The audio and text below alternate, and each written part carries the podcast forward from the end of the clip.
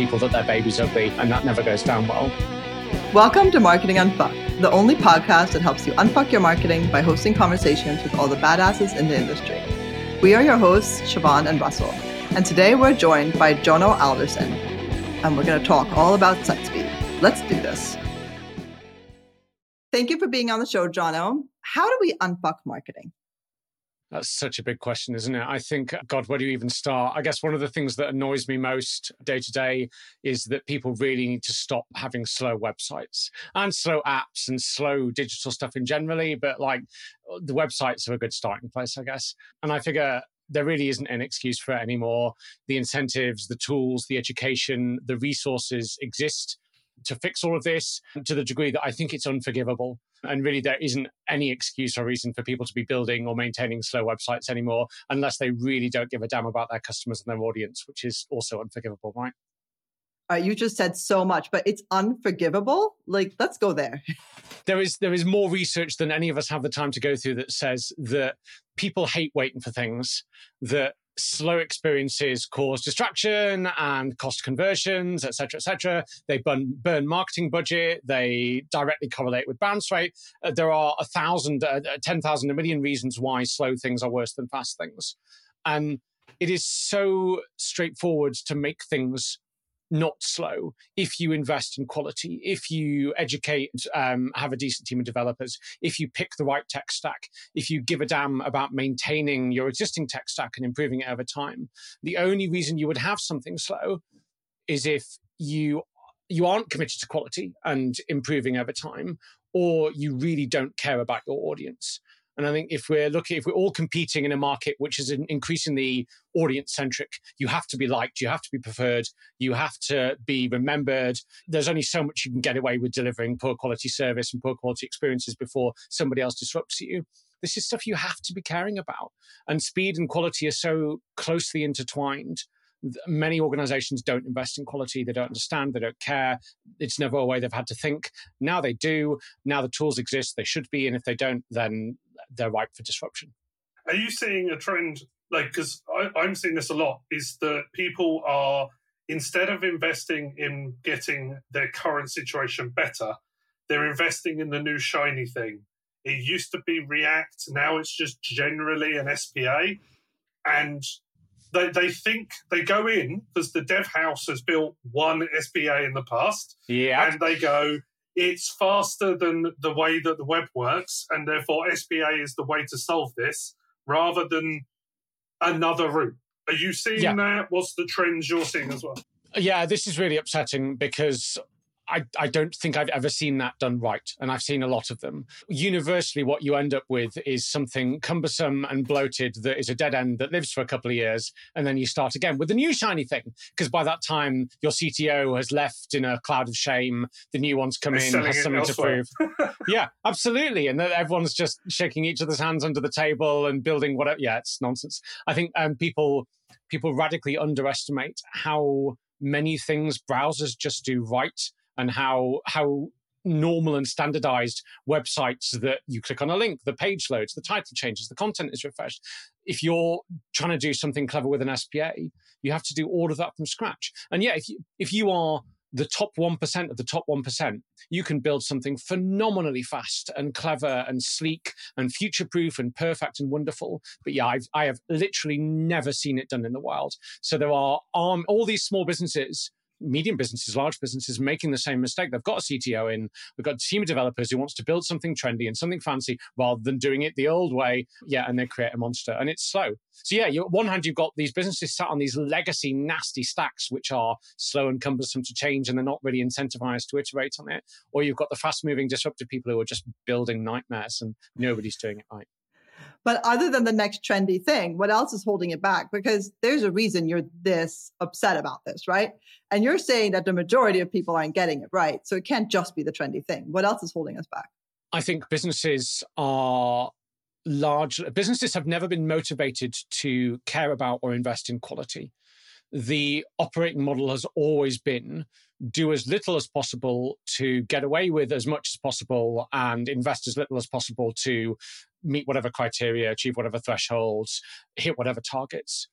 And that works when you've got brick and mortar high streets, when all you really need to do is shout loud enough to get enough people into your door. It works to a degree with paid advertising and AdWords. If you spend enough money, more you get more people in. We're gradually seeing, as I said, this shift towards a kind of audience centric model where the only thing that really differentiates you from your competitors, of which there are an infinite number, is how much people really want to shop with you rather than the next people over. And suddenly that means you have to invert that whole model. You can't go, what is the least bad we can get away with being? You've got to go, we've got to compete on being great. We've got to make people want to like us. We've got to be memorable. We've got to build preference. And brands just aren't designed to do this. They don't like who in an organization, who in any organization is responsible for quality? It's like a broad horizontal thing that touches on everything. It's the same problem that we have with accessibility and SEO and content quality and all these other areas that we're increasingly struggling with. It's all the same problem. It's that these are reflections of horizontal quality and just organizations aren't designed to deal with that. So, um, yeah, it's incredibly frustrating. Do you see that term very similar to growth six years ago, where everyone was like, I need a growth team. And every business I went into, I would go, no, you just need to do things properly. You don't need a dedicated team. Just don't do things poor quality, but never really said it like that. It was just don't do things shit, do things better. You don't need to, to form a growth team. And I, I, I, I, I agree with you, but I don't think people need a quality, like a chief quality officer they just need to appreciate that doing a lot is not as good as doing things well. But I don't think that's changed. I just think that the market is getting smarter and consumers are getting smarter. And that's been driven by the, the Chinese market, Amazon, the big boys are they they've created a bar of expectation. And especially in ecoms, everyone competes with Amazon, give or take. Yep. So there is an expectation that's managed there from a quality perspective. And Amazon aren't great at a lot of things, but they've set a bar. And now, if your website does not load quicker than Amazon, which loads very fast for someone who definitely has more content, definitely has more products, definitely has more issues than you. yes, they, they, they have a better tech stack, fair enough, but they've got way more issues to face in their tech stack. There shouldn't be an excuse for brands now. No, and I think you're right with growth. I think that growth really was just about product market fit and being brave enough to invest in marketing strategies that that grew you, right? It's not radically different. I think yeah, you're completely right. The expectations change and increase. I think there's two other interesting things which are happening. One is increasingly the entire top of the funnel, for want of a better phrase. I know that's an oversimplification, but the the research and preference building and list building phase of going through a considered purchase journey is increasingly algorithmically driven. Systems like Google, like Facebook, like Amazon will decide which three products we see. And they, as part of that, will decide which 100 products we don't see. So if you're the fourth best option, you can't even access your market. You can't spend more to shout louder. You can't put more adverts in front of their face. You don't have permission to reach that audience. So you start to look at some of these challenges of the quality gaps and okay, you don't offer free shipping, your website loads loads slowly, etc. Historically, you would have gone, okay, we'll make it a bit better. What's the least badly we can get away with doing? Now, if you're not great, you don't even access the market, and that that gap closes and closes and closes and gets harder and harder. And again, businesses aren't set up to deal with this. The other but then how do we tackle it? Oh, go ahead. No, go ahead. Um, so, okay. Um, so I think, and this is why I'm interested in the speed angle. I think speed is part of the answer. So I'm sure everyone's familiar with like, Google's Core Web Vitals metrics, which are like a, a, codified, now universal standard way of measuring how fast is this website thing. And they're they're not perfect by any means, but they're getting smarter and they're evolving over time. But what happens when you look at those and take a step back a bit, I think, is that they become really good measures of this ephemeral quality concept. We're saying, how much has your organization invested in audience centric, user centric factors, experiential factors? Have you spent time and money making your website fast? Is your CTO up to date with the latest trends? Are you caring about accessibility? Are you um, sophisticated enough to understand that spending budget on shaving off milliseconds will increase conversion rate over here, etc., they become a really interesting proxy for quality. And I think that we've never had that before. We've never had a good way of quantifying this and putting it in terms that businesses understand. So now you can start to go, okay, you are the fifth best in the market. Nobody is reaching you because these algorithms have decided that you're crap look, here are some really good numbers that, yes, uh, uh, measure speed ostensibly, but actually are a reflection of the IT, organizational, political, strategic challenges that your organization has. Businesses who score slowly on those metrics have bad leadership, have bad tech stacks, have bad marketing strategies, have bad budgeting, uh, all these other factors. They're never just they're never just about speed. They're always symptomatic of these kind of organizational quality issues. So I'm looking at this a lot, and it, it seems to ring true across all different types and scales of businesses then you wonder though, don't you? Because Core Web Vitals, it really is in your face, right? Everyone can check their site, everyone can check each other's sites, everyone knows how everyone's performing. And then it's shocking to hear that no one is actually acting upon this because this has been around now for a little bit. So people should be acting on it. So you're saying bad leadership, etc. But what else might be holding people back?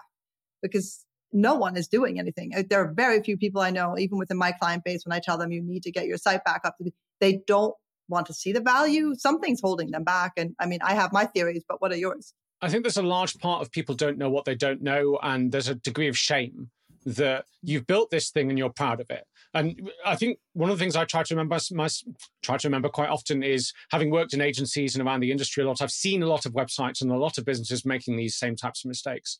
However, inside these businesses, they've never done this before, or they've only done it a few times. They've not replatformed a hundred times. They haven't evaluated all these different tech stacks and options, and they think they're making good decisions.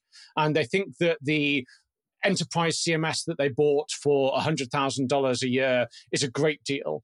And they think that the CTO they've hired in with some disruptive background to rebuild their, their landing page is, is, knows what they're doing.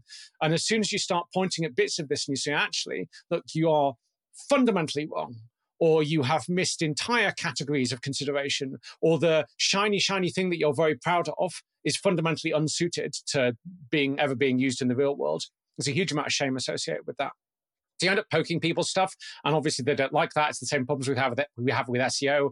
It becomes inherently kind of combative. You've got to tell other people that their baby's ugly, um, and that never goes down well. And then coupled with that, you've got people who are, especially in established organizations with established stacks, people who are very comfortable. If you start saying, "Hey, you know what? We could, if we adopted Cloudflare and configured it in this certain way to speed up all your things, you could let 10 of your engineers go.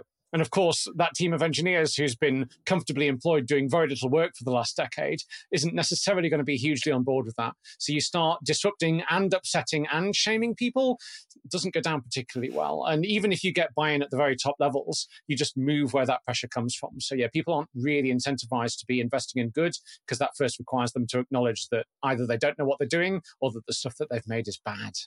So other than core web vitals, which is obviously a decent performance indicator, like what is a process that someone in marketing should start with? Like there is obviously core web vitals, but what other things could they be looking into and monitoring and making sure that they're on top of to at least start that conversation? Because it's not a my score is under 60, therefore I know exactly the things I need to do. So what what does that process look like and what should people be looking into? So for the core vital scoring stuff, there are links in all the reports that take you initially through to like a, here's what the problem is. But if you dig deeper, there are reams and reams of educational resources, which are uh, quite literally the best on the web that take you from here is how to put an image on a web page through to here is how to build an SPA properly. Nobody's reading them for all the same reasons that we've covered, but they exist. So let's assume that's a dead end. Um, I think there's a better direction, which is, and this is the SEO nerd in me, but I really like the fact that we have essentially, I was about to say, Anne, several nearly omniscient AIs, which are really, really good at judging how good a web page is. And like, where does this rank in Google for this keyword? It's a really, really good proxy for how good is this. And it gets better over time. Obviously, that's laden with other considerations and other in- influences. So I like to take a step back further from that. Go and read Google's quality rater guidelines and assess your business and your content and your website in line with them. Like, this is the best resource that we have on this planet for assessing neutrally is this thing good? Does this meet user expectations? Is it aligned to market demands? Is it, does it communicate well? Is it presented nicely? Like this is a phenomenal resource that's really underutilized. It's a lot of work and a lot of reading. And again people aren't keen for all the same reasons that it's a huge amount of investment for businesses to go from can we get away with tweaking our page titles to actually let's do a big existential review of are we any good at these things? It's a huge gap and it's a huge investment and it requires some bravery. But these resources exist. Like all of these are solved problems. The tech side is trivial. It's not trivial. It's trivial if you know what you're doing. The tech side is solved if you and you can go and educate and go through all of that.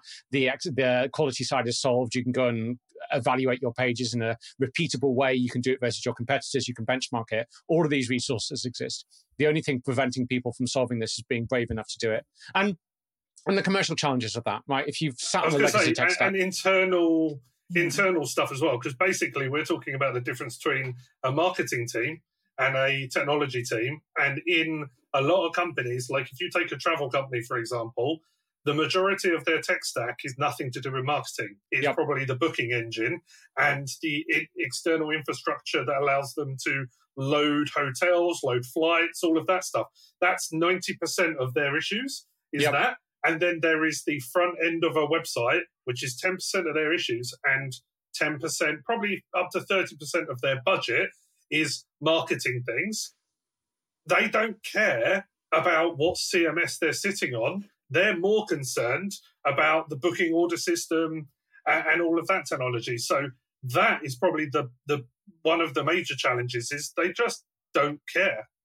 Yeah, and then two things happen, right? One, yeah, God, uh, shoot me anybody anytime anybody says marketing website because it displays such a fundamental lack of understanding. That's the growth problem, right? Like all of these assets are your front of house, but never mind yeah, it's it's not their core consideration, and so um, the poor little marketing team who are under resourced and under budgeted and get the last pick of the the crop for tech resource and strategic investment have to sit and wait until one of their competitors leapfrogs them, and then it's too late because it takes a year to then react to that and say, okay, we're going to have to spin up budget, we're going to have to restructure teams, we're going to have to hire, we're going to have to re-strategize, etc. By which time that competitor is now getting further and further ahead, and you've lost and you're gone and you're dead.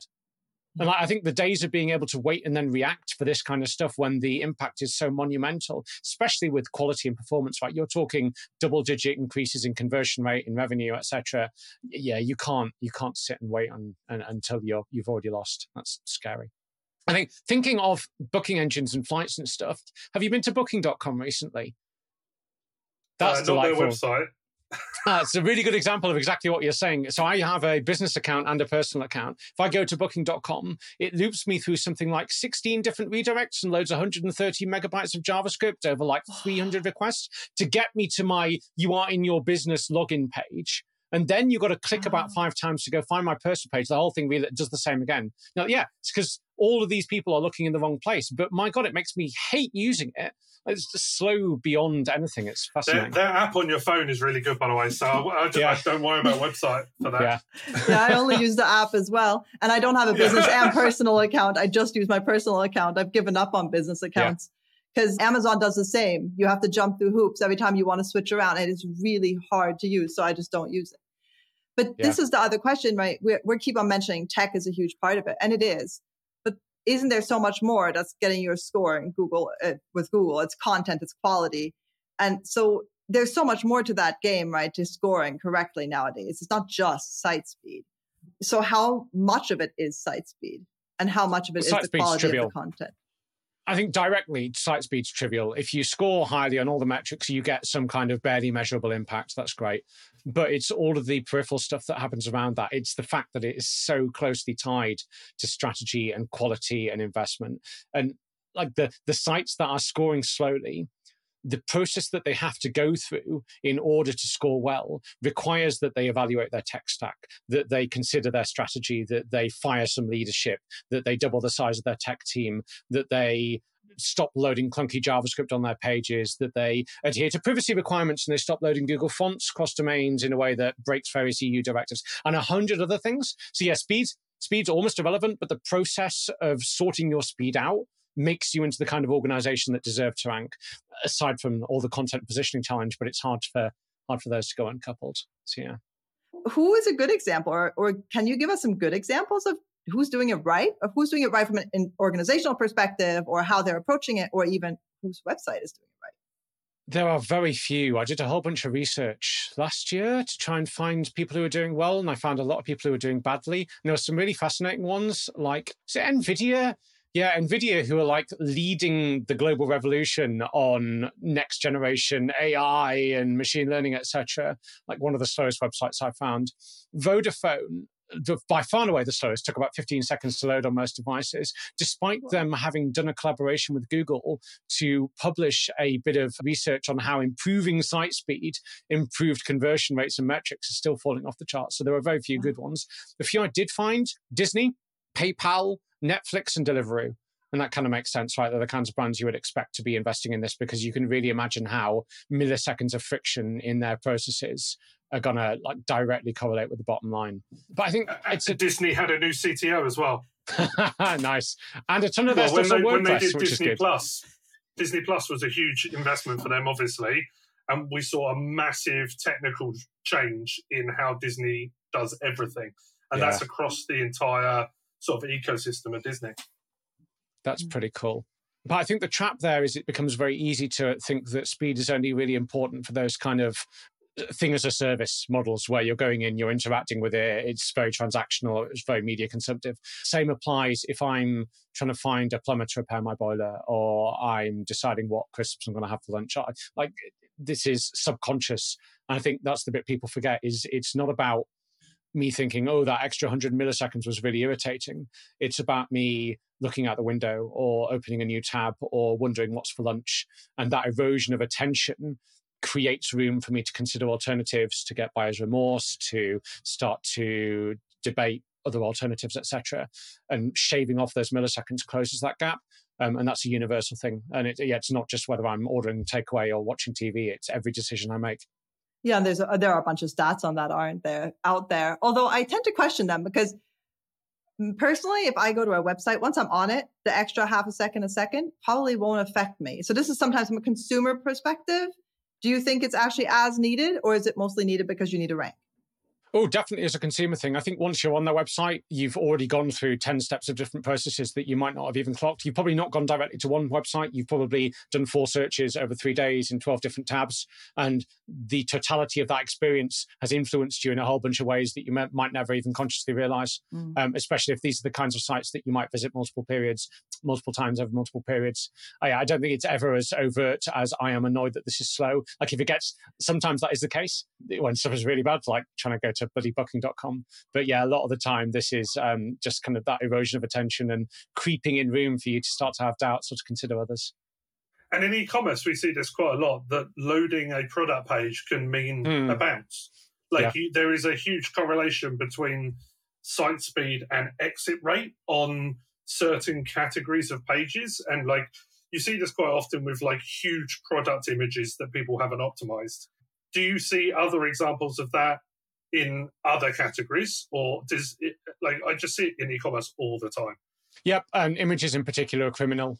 The, the, the, images I'm fascinated by. It's a deceptively hard thing to get right. I did an entire 60 minute talk last year about how to put an image on a web page because like the, the, I, could, the most... I could send you the code for that if you want, buddy. It's just a... well, you, you, think you could? Uh, you think you could? I had 120 something slides, starting with like img src equals cat.jpg, and expanded it and expanded it for um, even even at the end of that expansion, the scenarios were still quite simple. It's just like there are many people from multiple places in this planet accessing this in many different devices with many network conditions, with many browsers, with many different types of support.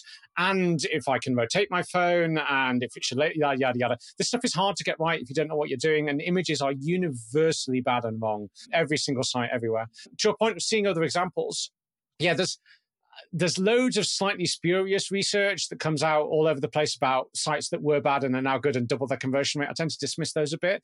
There was one really nice one in 2020 though from Deloitte, and they said um, they ran uh, 120 sites. I think they made a, a, a measured change. They um, increased overall load speed decreased, increased by 0.1 second, and it drove a 10% uplift in retail spend across a dozen categories. And then they repeated it and did it in B2B as well, and it was 7%. So in theory, they'd normalized it quite well. It wasn't as big a sample as you would have liked. But yeah, and this was again things like image sizes loading, JavaScript lazy loading, etc that that makes sense to me as an increase in basket value is effectively what that's saying because you are able to load more pages and therefore the likelihood of you adding more items to your basket becomes higher and therefore that correlates for me.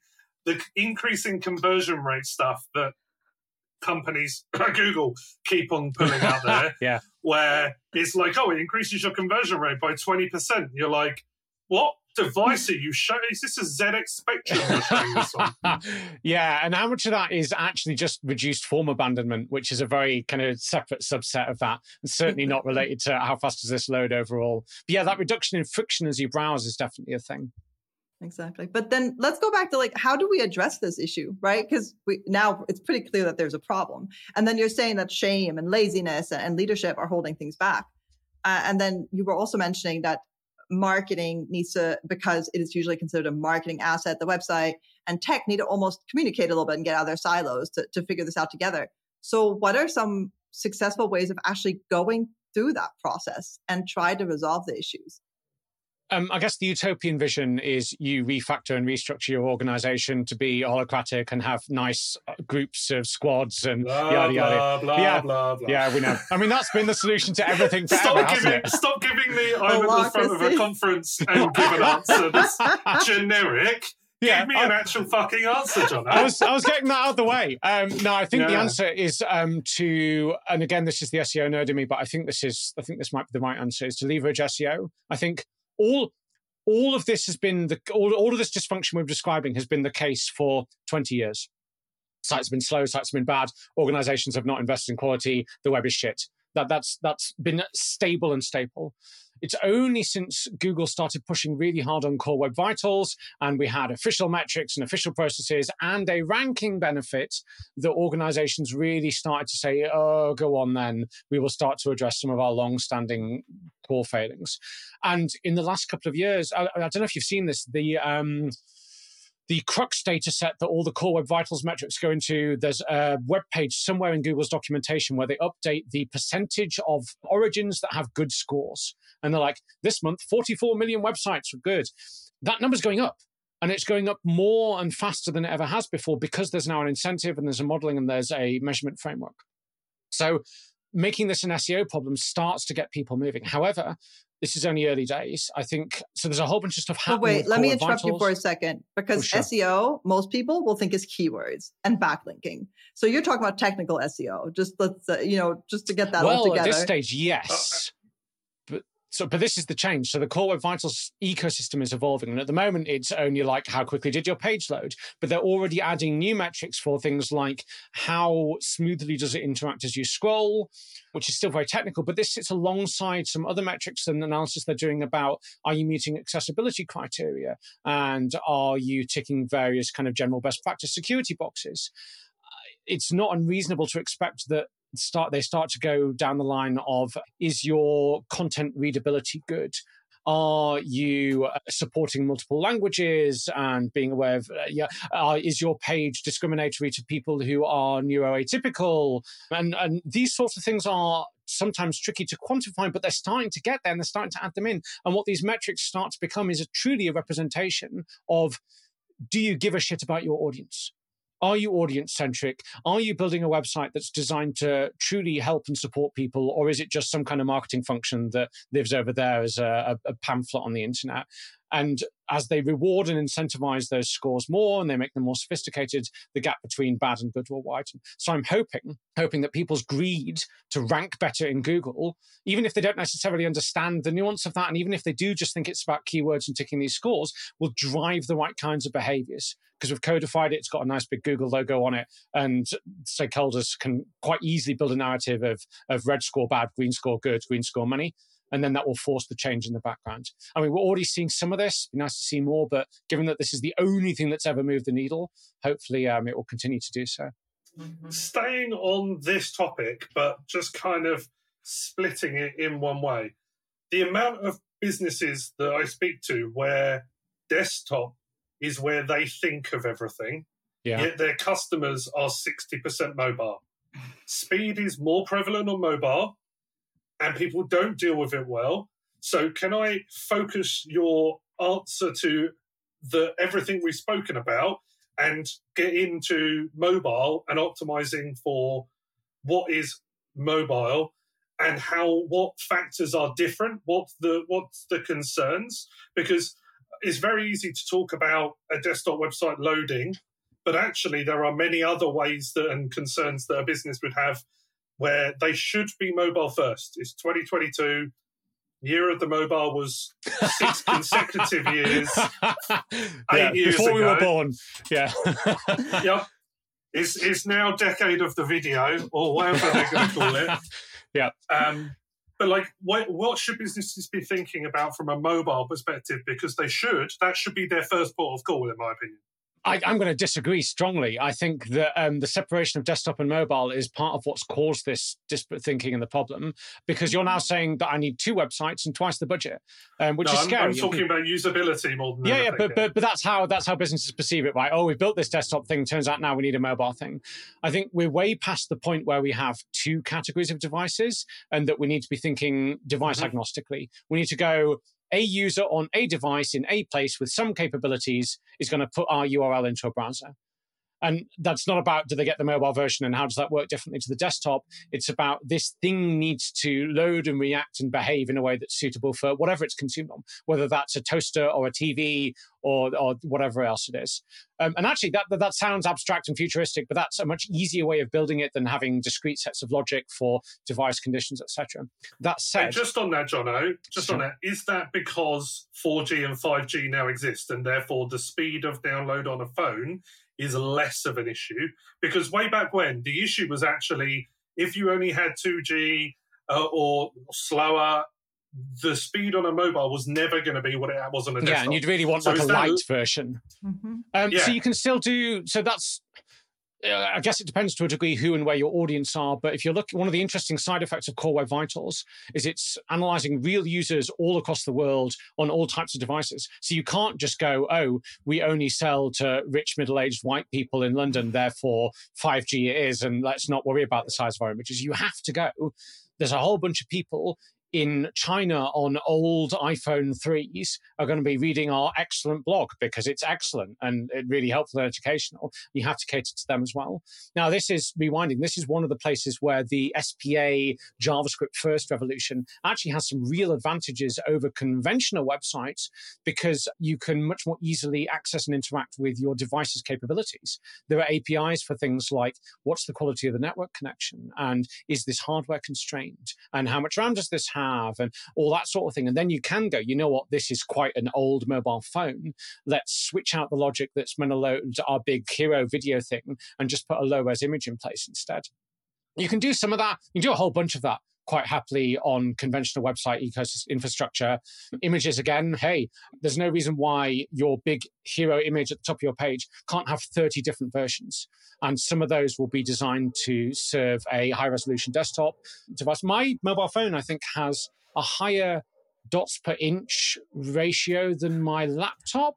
So uh, yeah, pixel's not a pixel, but like this probably needs a larger image than my desktop screen in front of me. You can manage all that conditionality. It's more work to build it in, but you can make your website device agnostic in a way that solves all of this. Um, yeah, if you, you're going to do it right, you really want to be going down those shiny, shiny JavaScript boots. But again, no, nobody, nobody has ever done this. Nobody's done it well. There is no, no good SPA out there in the world.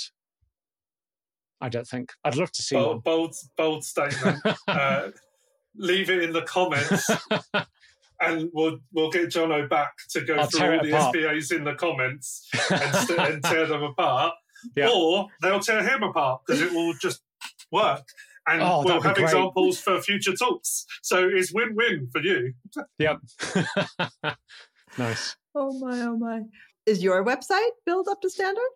Mine, yeah, mine's um, I think scoring about 99 across Core Vitals at the moment. I'm cheating a little bit because I'm using AMP, but at some point I might replace that and it'll be even faster still.